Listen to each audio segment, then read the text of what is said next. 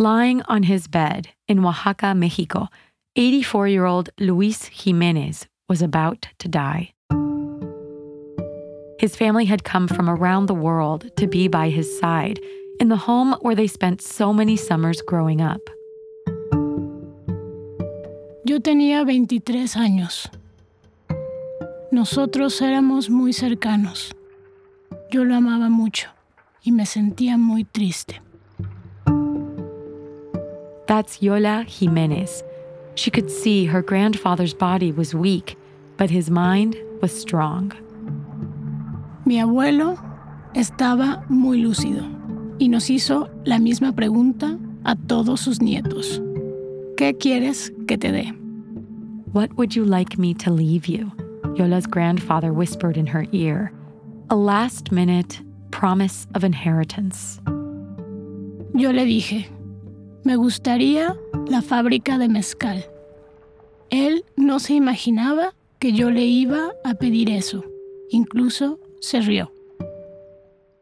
Her grandfather asked for a pen and paper. Mi abuelo escribió, Querido Javier, esta es mi nieta Yola. Tú la conoces. Ella quiere hacer algo con el mezcal. Por favor, ayúdala. Mezcal is a Mexican liquor, kind of like tequila's smokier cousin. Luis had long owned a little mezcal factory, and Javier was the man in charge of running it. Two days after her grandfather passed away, Yola asked her dad to accompany her on a mission. Nosotros viajamos dos horas hasta el pueblito donde mi abuelo tenía su fábrica de mezcal. When she knocked on the door, all she had was that handwritten note from her grandfather, handing off the entire mezcal factory to her.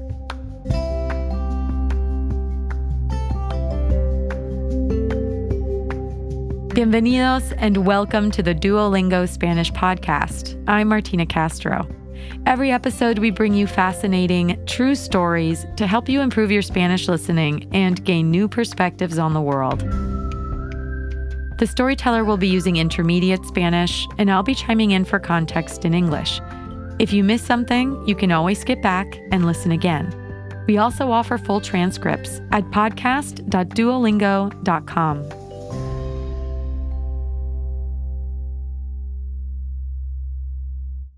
For as long as Yola can remember, she and her family have traveled every summer from Mexico City to Oaxaca, where her grandparents lived.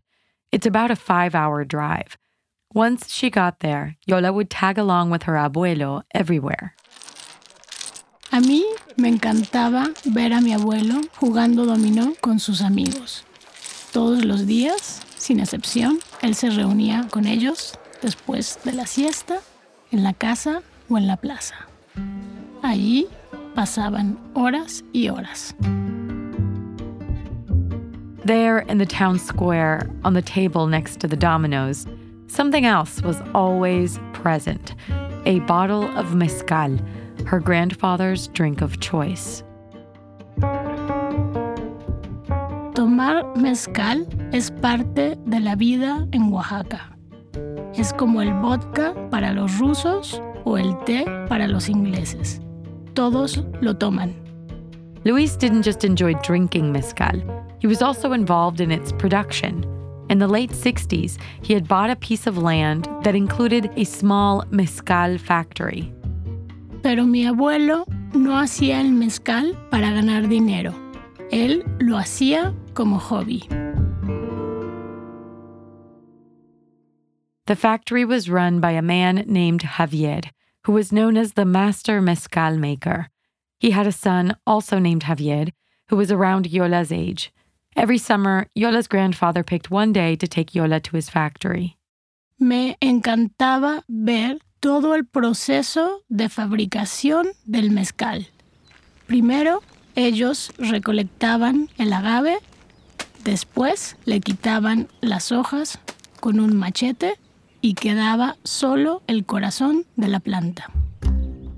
Agave is a type of succulent plant with thick, sharp leaves.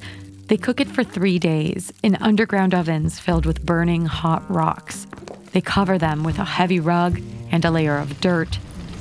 Then a donkey is tied to the long wooden handle of a stone mortar. As the donkey walks in circles, juice squeezes out of the cooked agave. Después venía la parte final del proceso. Y ahí es donde está el secreto de cada maestro mezcalero. En esa fase se ve el proceso de destilación, la cantidad de agua que debe usarse y el periodo de fermentación. Yola loved watching the process from beginning to end. Todo el proceso es artesanal y yo me sentía parte de esa familia mezcalera.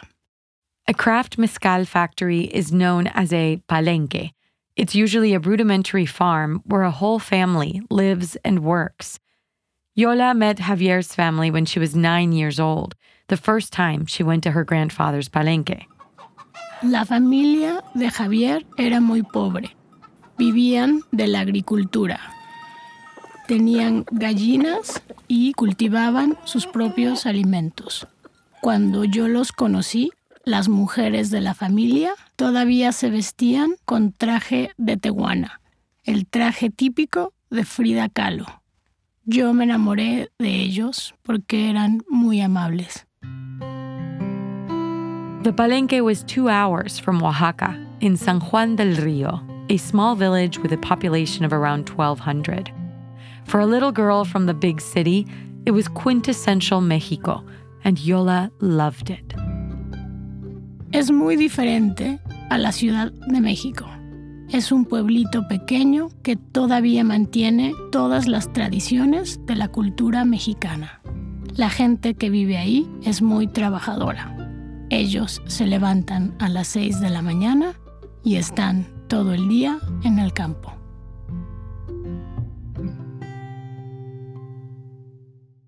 In places like San Juan del Rio, women take on traditional roles as mothers and wives. They cook, they clean, they raise their children, and help their husbands. La esposa de Javier, Teresa, y su hija eran las más trabajadoras. Ellas supervisaban y coordinaban todo en el palenque de mi abuelo. The women took the reins around the palenque, and Yola could see that they were working very hard. But the one who managed all of their money was Javier. Javier respetaba mucho a las mujeres de su familia, pero la tradición decía que el hombre de la casa tenía que proveer el dinero. Las mujeres no recibían nada de dinero por su trabajo. Todo se hacía a través de Javier. Yo pensaba, esto no debería ser así. At a young age, Yola was already getting a valuable lesson in what life is like for working women in rural Mexico.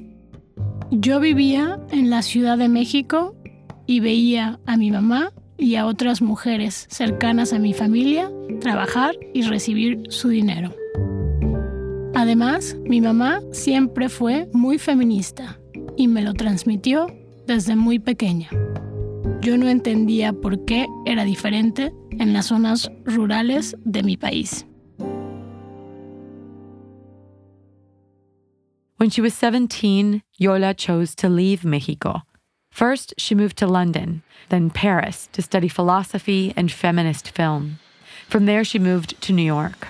She was away from Mexico for eight years until finally she began to feel the pull of home. Yo fui a estudiar fuera del país con varios amigos. Muchos sentían que tenían que volver a México. Nuestro país nos estaba llamando y nosotros queríamos recuperar algunas tradiciones de nuestra cultura. Por esta razón, yo decidí recuperar la fábrica de mezcal de mi abuelo. Fue entonces cuando me llamaron para decirme que él estaba muy enfermo. When Yola's grandfather agreed to leave her the mezcal factory, he gave her three warnings. Uno, no vas a ganar nada de dinero. Dos, todo será más difícil porque eres una mujer joven. Y tres, no tengo ningún papel para demostrar que la fábrica es mía. Common in rural Oaxaca for property ownership to be based on purely verbal agreements. Yola's grandfather paid for the mezcal factory decades ago. The family living there accepted the agreement with a handshake, and that was it. He had no official proof of ownership. Yo le dije a mi abuelo que quería seguir con la tradición del mezcal y que iba a encontrar la manera de hacerlo.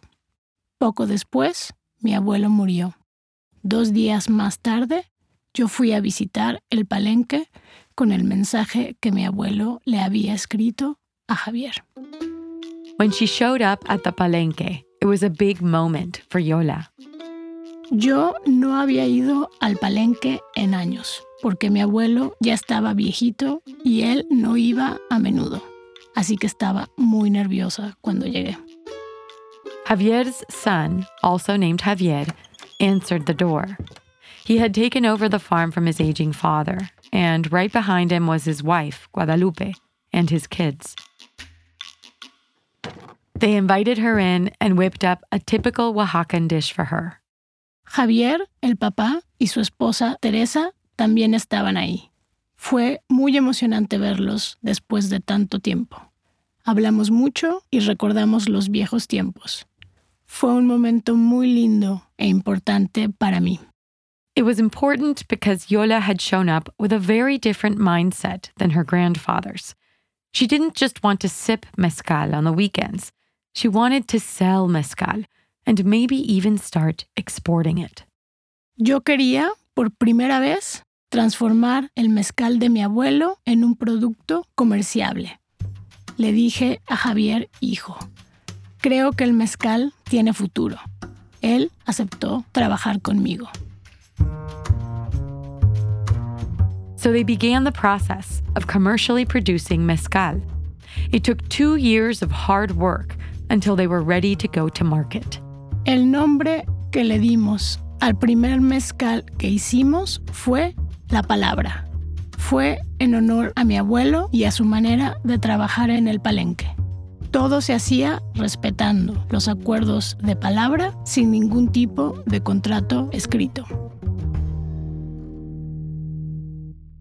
By that point, Yola decided to take an important step forward. She and two girlfriends opened a bar and mezcaleria in Mexico City. They called it La Clandestina. Era un bar muy pequeño, con una barra y pocas mesas. It was a bit of a hole in the wall, the kind of place with no sign outside that gets popular by word of mouth. Inside, it was vibrant and cool, full of young Mexicans and expats. Yo llevé la palabra para allá por primera vez y me di cuenta de que a los clientes les gustaba mucho. At the crowded bar, under bottles of all types of craft mezcal on the wall, Yola chatted people up, including some famous patrons. En la clandestina yo conocí a Lee Kelly, una cantante sueca de indie pop muy famosa. También conocí a Gina Correll Aglietti, una chef importante de California. Ellas quedaron fascinadas con el mezcal y nos hicimos muy amigas. One day, Yola decided to take her new friends, Lykke and Gina, to San Juan del Rio to check out her palenque. Cuando fueron por primera vez, ellas se enamoraron del lugar, del palenque y sobre todo de Javier y su familia. After several visits to the palenque, they had no doubt about what they had to do. Nosotras hablamos de hacer algo juntas y decidimos transformar la fábrica, que todavía funcionaba de manera artesanal, en una verdadera empresa. Queríamos tener una marca para empezar a producir mezcal como un proyecto serio. Nuestro deseo era expandirnos y empezar a exportar. But to expand, they would have to change a few things. Nosotras les dijimos a Javier Hijo y a Guadalupe que queríamos emplear a las mujeres de la familia. Queríamos que trabajaran como los demás y queríamos darles su propio sueldo. Sueldo means salary. For Yola, Licky, and Gina, economic independence for the more than 20 women who worked in the palenque, including Guadalupe, her daughter, and some of her friends, was a primary concern. Ellas aceptaron y se emocionaron mucho. Ellas nunca habían recibido un sueldo en sus vidas. Además, cambiamos las máquinas del palenque, inscribimos la marca y empezamos el proceso para poder exportar el producto. Así nació Yola Mezcal.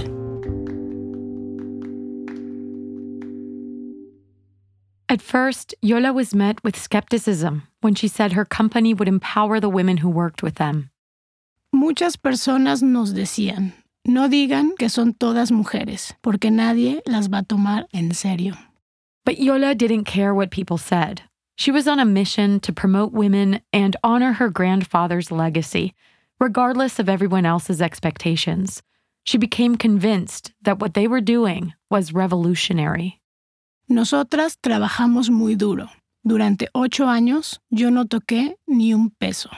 Mi familia me decía, estás loca, Yola, ya deja eso. Pero yo había aprendido de Javier y su familia que es necesario tener mucha paciencia. So Yola fought bureaucracy and machismo to reach her goal of making her mezcal factory financially sustainable. She knew that if she just worked long enough, she could do it. Lo más difícil era la burocracia, los papeles y todo lo que había que hacer para el proceso de exportación. But Yola wasn't going to stand around waiting for their export license. In the meantime, she and her partners stuffed their mezcal bottles in their purses and took them to parties in the US every chance that they got. Yo le daba a probar un vaso de mezcal a la gente y, además, yo les decía que éramos un negocio de mujeres. Las personas se interesaban mucho y eso me demostraba que iba por un buen camino. Mezcal continued to gain popularity and momentum. Yola became the first woman in Mexico to head a mezcal factory. Today, 13 years after she and her partners started the company, the factory is run by Guadalupe, and many of their 20 employees are her friends.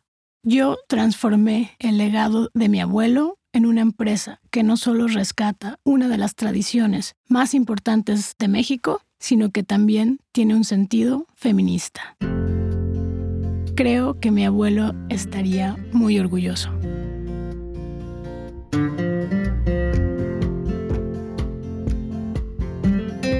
Yola Mezcal is now based in Los Angeles, California, and they distribute from the factory in Mexico to New York and Stockholm.